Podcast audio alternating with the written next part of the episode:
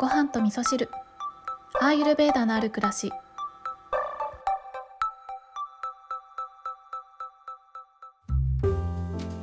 こんにちは、土井京子です。えー、昨日はですね、蜂蜜の、えー、加熱するとアーマーになるよっていう情報に関して、えー、花さんからね、お便りをいただいた内容をお届けさせていただいたんですけれども、あの、もしかしたらね、昨日のお話とか、ちょっと前のね、私がお話ししたとおかタンパクのお話とかを聞いて、蜂蜜食べるのちょっと怖いなって思っちゃった方もいるかなと思うので、あの蜂蜜をどういう風に食べるのがおすすめかっていうことはアーユルヴェーダでちゃんと伝えられてきていることなので、あの最もおすすめの蜂蜜の食べ方、体のために蜂蜜を食べたいな、食べ続けたいなっていう方のためにどうやって食べ続けたらいいかということをね、アーユルヴェーダはきちんとご紹介してくれているので、それをお伝えしておくとですね、あのやっぱりね、そのそのまま食べるっていうことがね、一番おすすめされているんですね。で、食べるタイミングとしては朝一番ですね。で、しかもお白湯を飲む前、そう、アーユルヴェーダではお白湯を飲むっていうことがおすすめされているんですけれども、蜂蜜を食べるタイミングというのはこのお白湯の前に、えー、スプーンいっぱいぶんぐらい、えーと、分量はそうですね、私は大きめのスプーンにいっぱいを食べているんですけど、おすすめされている量としてはティースプーンに、さんばいっていうことなんですけれども、まあまあ大きめのスプーンいっぱいでもいいのかなとは思うんですが、えー、それをね、舐めるような感じでそのままいただく。で、その後にお白湯を飲むっていう、この食べ方が一番推奨されている食べ方なので、えー、体のために蜂蜜を食べたいなっていう方、調味料としてだけじゃなくってお薬としてね食べたいなっていう方はこんな食べ方がいいかなと思います。はい。で、今日はですね、えー、お部屋のアーマー、お掃除、えー、断捨離とかね、そういったことをテーマにお話ししたいと思うんですけれども、えー、こちらはリスナーさんから、えー、メッセージをいただきました。で、このリスナーさんはですね、よく、えー、インスタの ディーエム でね、お便りくださるんですけれども、ごはみそネームをね、いただいてないので、そろそろね、ごはみそネームつけましょう。で、私の方で考えました。勝手にごはみそネーム考えたので、えー、発表します。えー、このリスナーさんはですね、私がミント白湯をね、ご紹介したのすごい気に入ってくださって、えー、気に入って飲んでいただいているということがあるので、えー、ごはみそネームミントさんと、えー、仮に命名させていただきます。えー、もしご希望のごはみそネームがありましたら、ぜひまたメッセージをお送りください。では、えー、ご紹介していきたいと思います。京子さん、こんにちは。暑いですね。最近お風呂上がりにお水にミントを乗せてます。すっきりします。今日はお休みでお部屋のお掃除しながらポッドキャスト聞きまくりデイです。リラックスするお部屋にするために京子さんの物を捨てる基準が知りたいです。私の部屋はアクセサリーと服で溢れている感じです。初めはキラキラしたものと可愛いお洋服で気に入っていたのに、捨てられずどこを見渡しても落ち着かない感じです。使わないアクセサリーと着ない服の中で寝ている感じ、まさにお部屋のアーマー溜まってそうな感じです。何かいいアドバイスあったら教えてくださいというメッセージをいただきました。えー、いつもメッセージありがとうございます。で、お風呂上がりにね、お水にミントを乗せているということで、いいですね。暑い季節にね、えー、ハーブウォーターなんかすごいおしゃれでいいですよね。で、今回はね、お部屋のお掃除について、私が物を捨てる基準についてね、知りたいということでメッセージをいただきましたが、なんかこのお洋服とね、アクセサリーで溢れたお部屋ってね、すっごいわかります。私もそんなお部屋で暮らしていたことがあるので、よくわかるんですけど、なんかこのね、お洋服で溢れちゃうって、単純にお洋服が多いのか収納するところが少ないのかっていうこともあると思うんですね。で、私が住んでいる今住んでいるお家って結構ねクローゼットちっちゃいんですよね。あの都心のマンションで暮らしてらっしゃる方で、特にねワンルームマンションに住んでる方なんかはあの一年中のお洋服をクローゼットの中に収めきるって結構こう難しいですよね。だから、まあ、あのお洋服をね預けておけるサービスとかもあったりしますけど、私の場合はもう今のお部屋に入る、えー、服とか小物しか置かないっていう風に決めているので、やっぱりねこのお部屋のお掃除というか断捨離というか、えー、自分の持ってる服は今必要なのか、本当に必要なのか、このアクセサリー必要なのかどうかっていうのは常に向き合うべきテーマかななんて思ってね、いつも、えー、向き合っているんですけれども、私がそうですね物を捨てる基準なんですけれども、えー、捨てる基準としては大事にできないものは処分するっていう感じですね。あのやっぱりね何か物を買う時って本当に欲しくて買う時もあれば、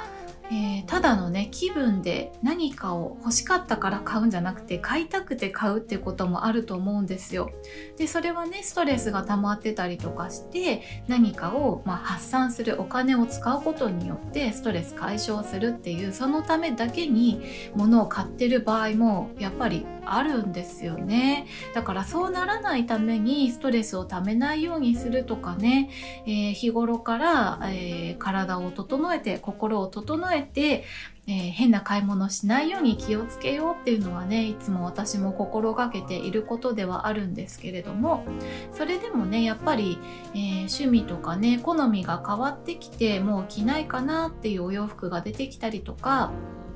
やっぱりくたびれてきたお洋服とかね、えー、そういったものも出てくると思うので、まあ、時間を見つけてはね、えー、クローゼットの中を見渡して、えー、今このお洋服を大事にできているのかどうかとかね、まあ、洋服だけじゃないですね、結構食器とかも意外と使ってない食器があったりとかもするので、その食器自体が大切であれば保管しておくんですけれども、大切でもないし使いもしないというものだったら、えー、やっぱりねリサイクルショップに回しちゃったりとかしますね。うん。あのお部屋のアーマってね本当にまさに表現としてぴったりだと思うんですけど、アーマっていうのは、えー、消化できなくて未消化になってしまった毒素のことをアーマというふうに言いますけど、やっぱり物もね、えー、自分では消費できない、消化できない、使うことができないということで、これどうしたらいいのかわかんないから置いとこうっていうことでね、隅っこに追いやられてしまったものっていうのはね、えー、どうしようもない、ただあるだけのものとなってで毒素になってしまう、本当はね快適にしたいお部屋の中を埋め尽くしてしまうという毒素になってしまうということなんですよね。なんか気に入って買ったものだったのがね毒素になっちゃうっていうのも、それもまたなんか切ないですよね。だからねやっぱり愛情をかけられないまま放置しておくのであれば、やっぱりねどこかで処分をしてあげるっていうことの方が、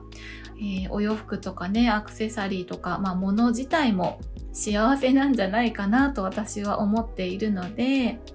えー、ただ捨てるだけじゃなくてね、できれば、えー、私がよく使ってるのはあの古着を寄付するっていうボランティアがあったりするので、まあ、そういったところに寄付をしたりっていうことが多いですね。そうそう、だから捨て方っていうのも結構ポイントかなと思うんですよね。これを捨てることによってあゴミ増やしちゃうな、申し訳ないって思うのか、えー、処分する時にこれが誰かの役に立つのかなって思いながら処分するのかとかね。あのメルカリとかありますけど、私はメルカリはちょっともう使わなくなっちゃったんですね。なんかあのーまあ、正直ねやり取りのメッセージがすごい面倒くさすぎちゃって使えないっていうのがあるので、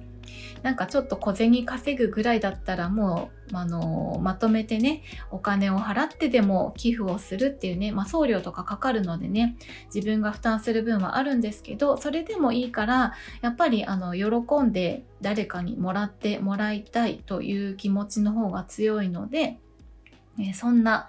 えー、捨てる基準、処分の方法というのをとっております。あとはですね、このアクセサリーとか服なんですけど、やっぱりあの流行に流されているとどうしても増え続けていってしまうので、どこかのタイミングでね、やっぱり自分にはこれが似合うなっていうものを見つけていくっていうことすごい大事だと思うんですね。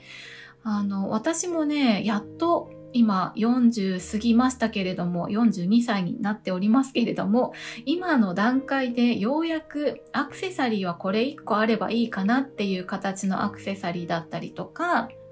えー、ワンピースだったらね、このシルエットが自分には合うとか、首周りはね、こういう形じゃないと、えー、自分の良さを消してしまうよなとかね、そういったことがだんだんわかるようになってきたので、今ね、このミントさんのお部屋にたくさんお洋服があるのであれば、いろいろとね、ちょっと一回ひっくり返してみて、その中で、自分にはどれが似合うのかなっていうことをね、一旦ちょっと整頓しながら見直してみて、で、そのものの良さをね、再発見するとか、そういったことをしてみると、あ、これはやっぱり自分には必要ないなっていうことも、えー、確認することができて、じゃあもういいかなっていうね、気持ちになれるんじゃないかなと思います。やっぱりね、食べ物の消化もそうですけれども、一気にパパッとできるようなものじゃなくって、で一つ一つとねきちんと向き合うことによってじっくり消化していくっていうことになると思うので、まあ、物との付き合い方、向き合い方というのもね、えー、丁寧にしていくということがね大事なんじゃないかなと思います。あとね、丁寧に向き合える自分になるということじゃないかなと思います。はい、ということで今日はですね、ごはみそネームミントさんと命名させていただきましたリスナーさんからのお便りで、えー、お部屋のお片付けですね、断捨離についての私の基準のお話をさせていただきました。えー、皆さんはね、どんな風に物と向き合ってらっしゃいますかね。私ね、昨日花さんからお便りいただいたことで一個気づいたことがあったんですけど、なんかこの番組ね、リスナーさんがすごく増えてきたっていうところで、やっぱりちょっと形を変えていった方がより楽しい番組になるんじゃないかなって思ったんですね。